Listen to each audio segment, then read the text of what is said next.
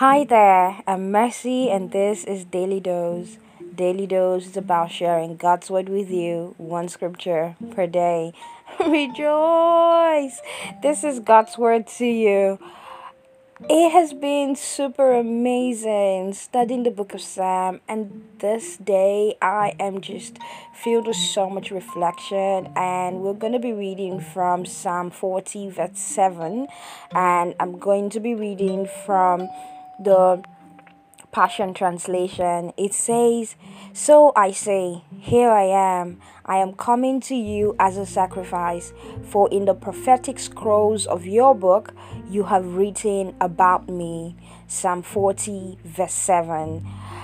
This is such a powerful verse, and it speaks a lot about the fact that nothing about our lives is not known by God.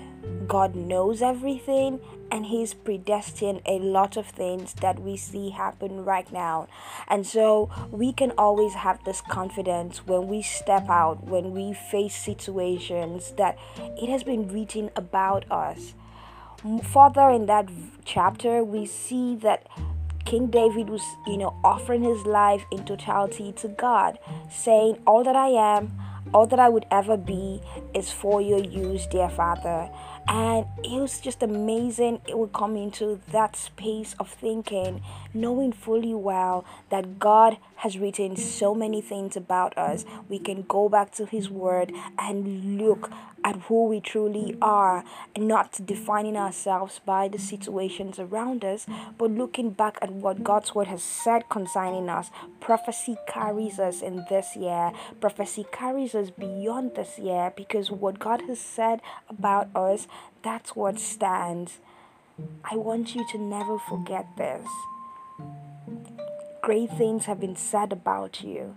Great things have been written about you. It is now time to begin to manifest those things because at the end of the day, we delight in fulfilling the will of our Father. We delight in fulfilling the will of our Father. I love you.